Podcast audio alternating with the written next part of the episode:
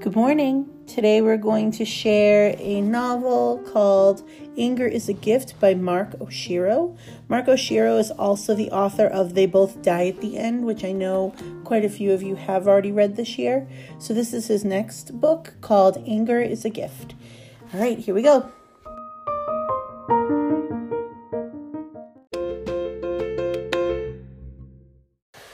Moss Jeffries is many things considerate student devoted son, loyal friend and affectionate boyfriend, enthusiastic nerd.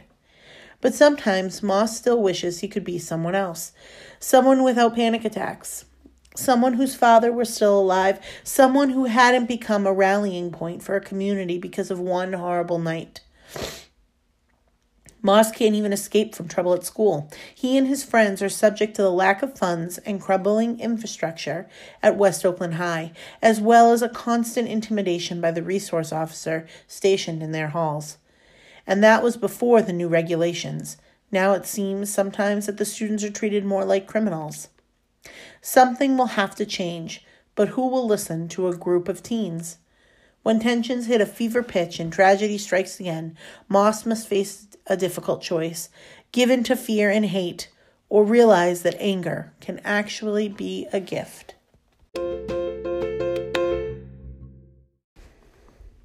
He saw the lights first, blue and red flashing in a regular pattern, lots of them scattered south of the station in the parking lot, and he couldn't help himself. Moss had boarded the train in San Francisco that afternoon, expecting nothing out of the ordinary, just a normal ride home with his best friend, Esperanza. The train was crowded, plenty of people eager to get back home at the end of the weekend. They'd been lucky to find an empty set of seats near one of the doors. Moss had leaned his bike up against the side car and scrambled to claim the spot next to Esperanza. But then their luck had worn off. The train now sat motionless, caught between the Embarcadero station and West Oakland, where most of them were bound. Moss closed his eyes and sighed. We're never going to get off this train, I swear. He looked at Esperanza, who had taken off her half, half her half of the headphones from out of her left ear. Moss could hear the tinny sound of Janelle Monáe as he removed his own earbud. His best friend's head was thrown back over the seat in frustration. She removed her thick framed glasses and began to rub her eyes. This is it, Esperanza said. This is where we'll be stuck for all eternity. Well, we can't be stuck here forever, he replied. They'll do that, you know, that thing they do where they just redirect us around a train. He narrowed his eyes at her. Can't they even do that down here? Esperanza, Esperanza sighed while putting her glasses back on. I don't know, she replied. I've never been stuck inside the tube itself. It's giving me the creeps, he said. What happens if there's an earthquake while we're down here? She slapped Moss's arm playfully. Don't say that. That practically guarantees it's going to happen. Then this is really like the start of all of those good apocalyptic nightmares, he said. Well, we better get used to living here, Moss. There's no escape for us. Our life as we know it is over, which means we need to start planning how we're going to design our new home.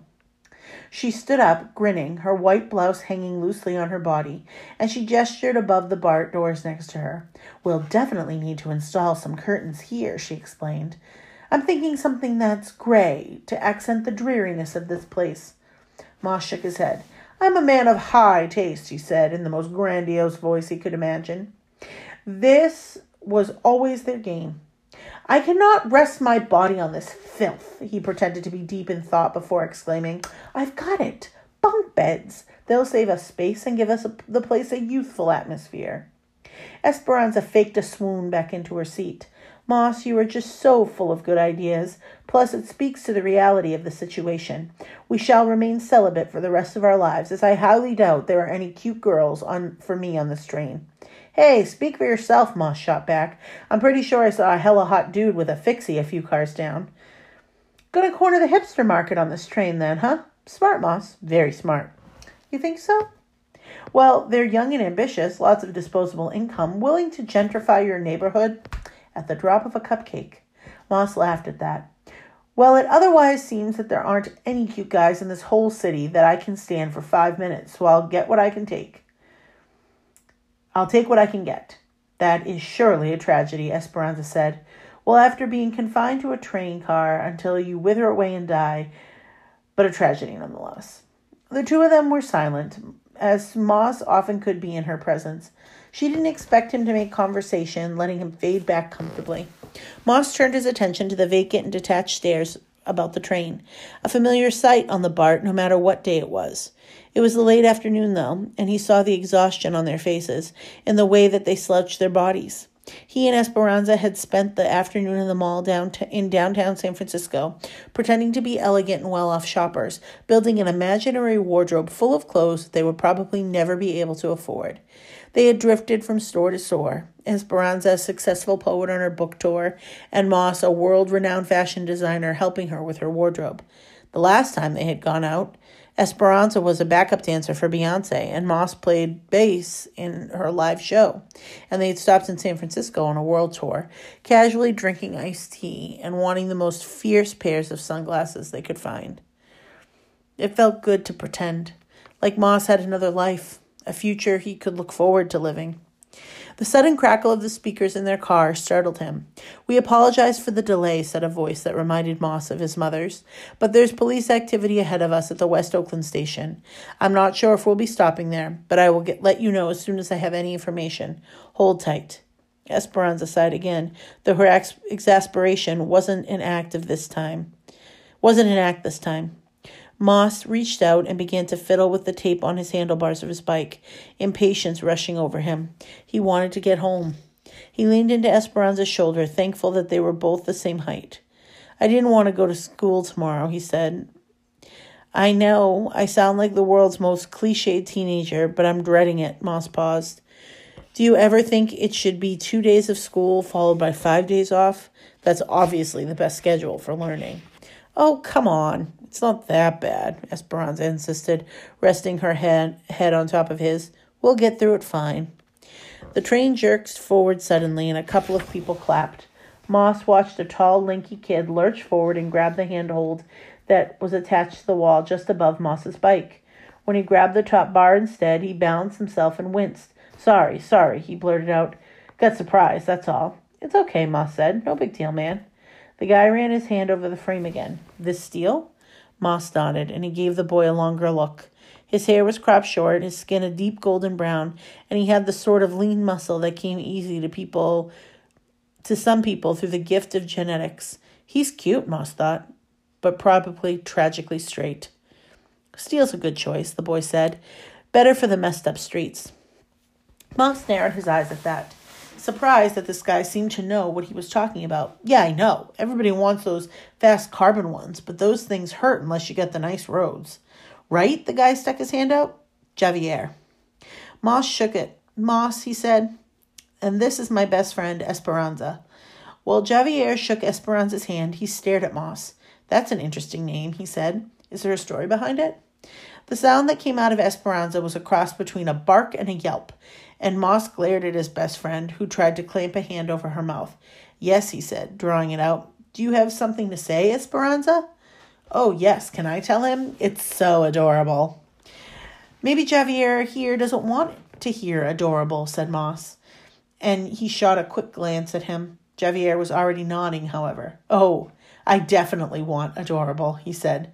And with those words, it was as if this stranger had found Esperanza's true calling.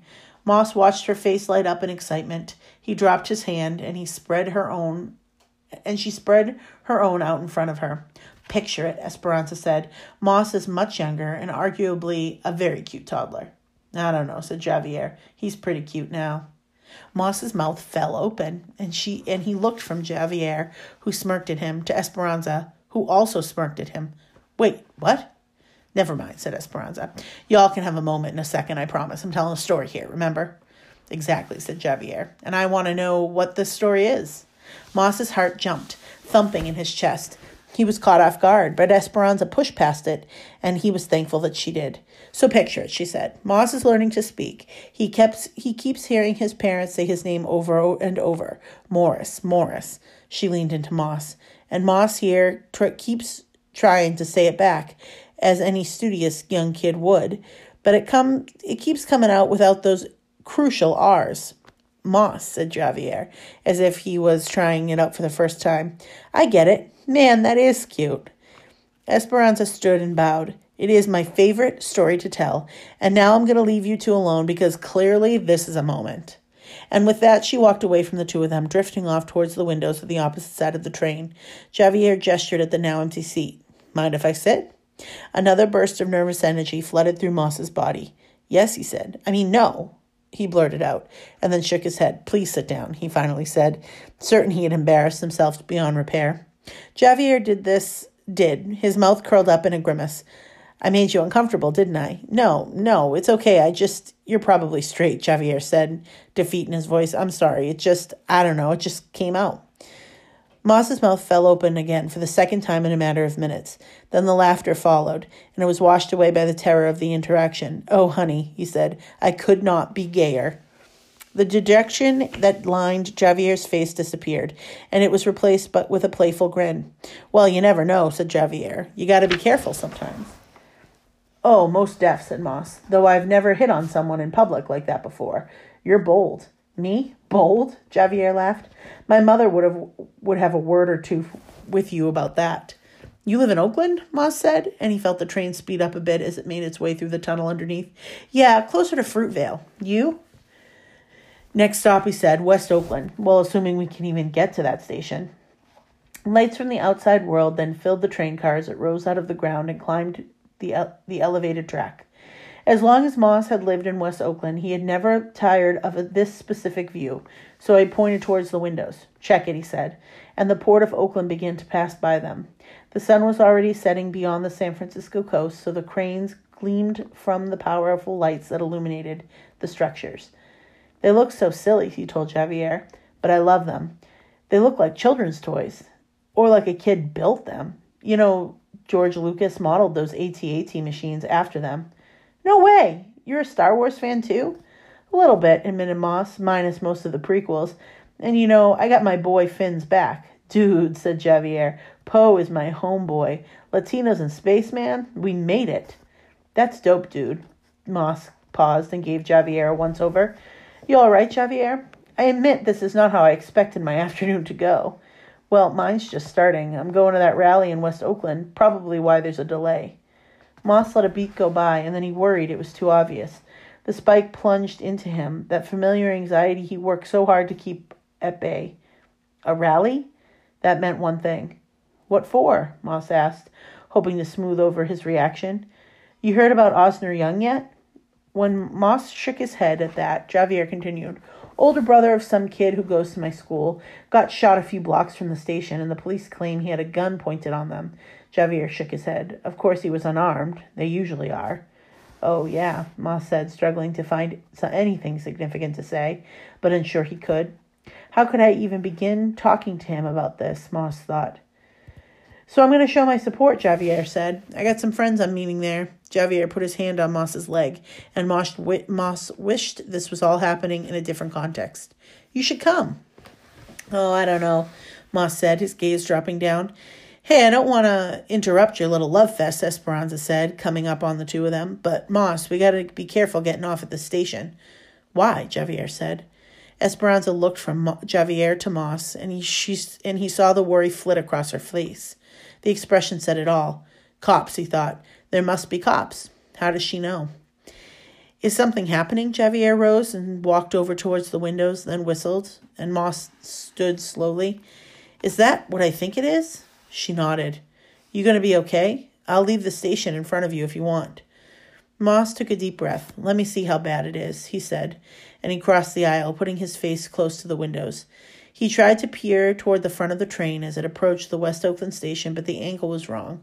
He could see his reflection better than anything outside the train, so he pressed his hands against the glass to block out the light from inside the car.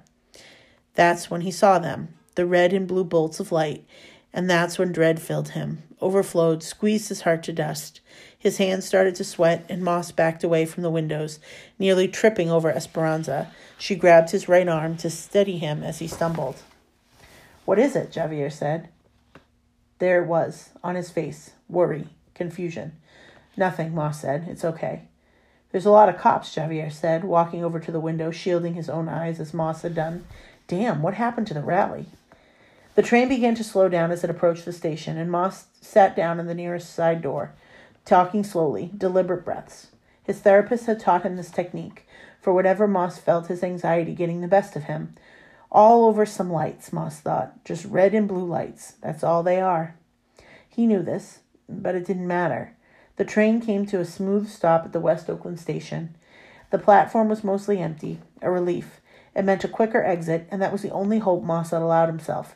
He stood next to Esperanza, who waited by the closet, closest set of doors. I'm here, she said, her hand in his. We'll all just put our heads down and get out of the station as quick as we can. That okay with you? He nodded to her, his heart in his throat.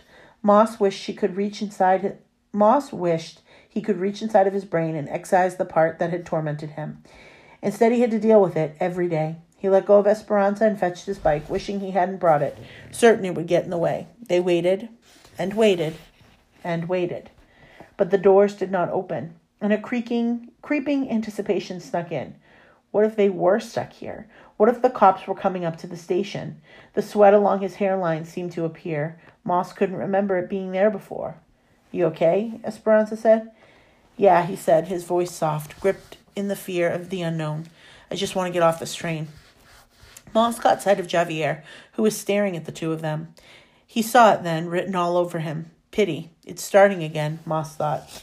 The orange light above the doors flashed, followed by a short chime, and then the doors slid open. Despite the small crowd, a young man rushed into the train car, prompting, promptly dumping half of his drink on Javier's shirt. Hey, what the hell? Javier shouted, but the guy didn't even look back. Well, that was awful, said Javier, who was brushing off the front of his white t shirt. They joined him on the platform. You could always call it modern art, said Esperanza. Javier chuckled. I like her, Moss. I can see why you're all friends. He's winning me over, Esperanza said. I hope the two of you exchanged numbers already. We should go, Moss. Javier pulled out his phone, but Moss waved it away. Let's get downstairs first, he said. I just want to get out of the station before. He didn't finish his sentence. How do I finish that? How do I tell him? They silently made their way down the stairs, the red and blue lights from the police cruisers on site bouncing off the walls. Two of the station operators stood outside the booth, their eyes locked on the scene to the south of them. Moss turned to head out of the north exit, his bike hoisted up on his shoulder, but Esperanza stopped and grabbed his free arm. Signs were held high above the snarling crowd. One was a photo of Osner Young, and it hit Moss. Osner could not have been more than a few years older than himself. His face was open in a joyous smile, and Moss recognized where the photo was taken Martin's barber shop, not far from where he lived. There were more signs. Stop killing us, read one. There was a tall white man off to the right, his messy gray hair and black his messy gray and hair gray and black, who carried a poster that read, I still have to protest this? Moss frowned at that one. It left him with a bad feeling, as if the guy was more concerned about being witty than caring. But then, lining the sidewalk outside the station, blocking the entrance to the turnstiles, was a row of cops in riot gear. They stood with their batons hanging at their sides, their helmets gleaming in the lights of the parking lot. Moss had to get out as soon as possible. Come on, Moss said, turning away to walk. Please. He bumped right into someone. Moss excused himself, but the guy examined him up and down, Morris? The guy gave him the same look again. Was he from Martin's shop? How did this man know his name? Yo, I haven't seen you in years. How are you? Moss backed away. Um, I think you have me confused with someone else, he said. I don't think we've ever met. Maybe you don't remember me. Last time was, damn, must have been five years ago. You were a kid still. Is that rally outside? It was that rally outside of City Hall. Please, not now, Moss thought. He hunched down and tried to move towards the exit, but someone else stepped up, an older man with a crown of white hair. He looked more familiar, but Moss couldn't place him. Hey, Moss, the man said, racing ahead. You here for the protest? Moss tried to form the words, but the darkness appeared. It started around the edges of his, of his vision. It clutched at his chest, and he couldn't see an escape route. He forgot about Esperanza, about Javier, about anything other than the brightness beyond the turnstiles of the station. He reached into his front pocket and pulled out his clipper card, held it tightly. But there was more people there were more people in front of Moss asking him about the rally, asking him about his mother, asking him to stay and protest with the others, asking him too many questions, asking him too much always. A woman rushed up to his side, her cornrows tight and intricate pattern lay on her head. Hey, we've got Morris Jeffrey's son with us, she shouted. He tried to focus on her face, but it began to blur, to slide, slide out of his vision, and then it seemed impossible to breathe. Please, I just need to go, he slurred out. And then he was lost, the panic slipping over his whole body. He let go of his bike, heard it clatter against the floor, the echo reverberating in his head. He felt someone grab him as he pitched forward onto the gray concrete of the BART station, and he hoped the darkness would consume him. So that was chapter one of Anger is a Gift by Mark Oshiro. And it's kind of interesting because you've got the playfulness of um, Morris and Javier while they're flirting and that whole um, interaction. And then it's mixed with this ending of the chapter, which is much darker, as um, Moss has what seems to me to be a pretty heavy panic attack. Um, and he makes mention of being in therapy and working with his therapist on this feeling. So there's a lot that's going to happen in this story, I can feel, um, as we learn about Mark and Javier and how anger is really a gift. What a cl- catchy little title. So, again, that's Anger is a Gift by Mark Oshiro.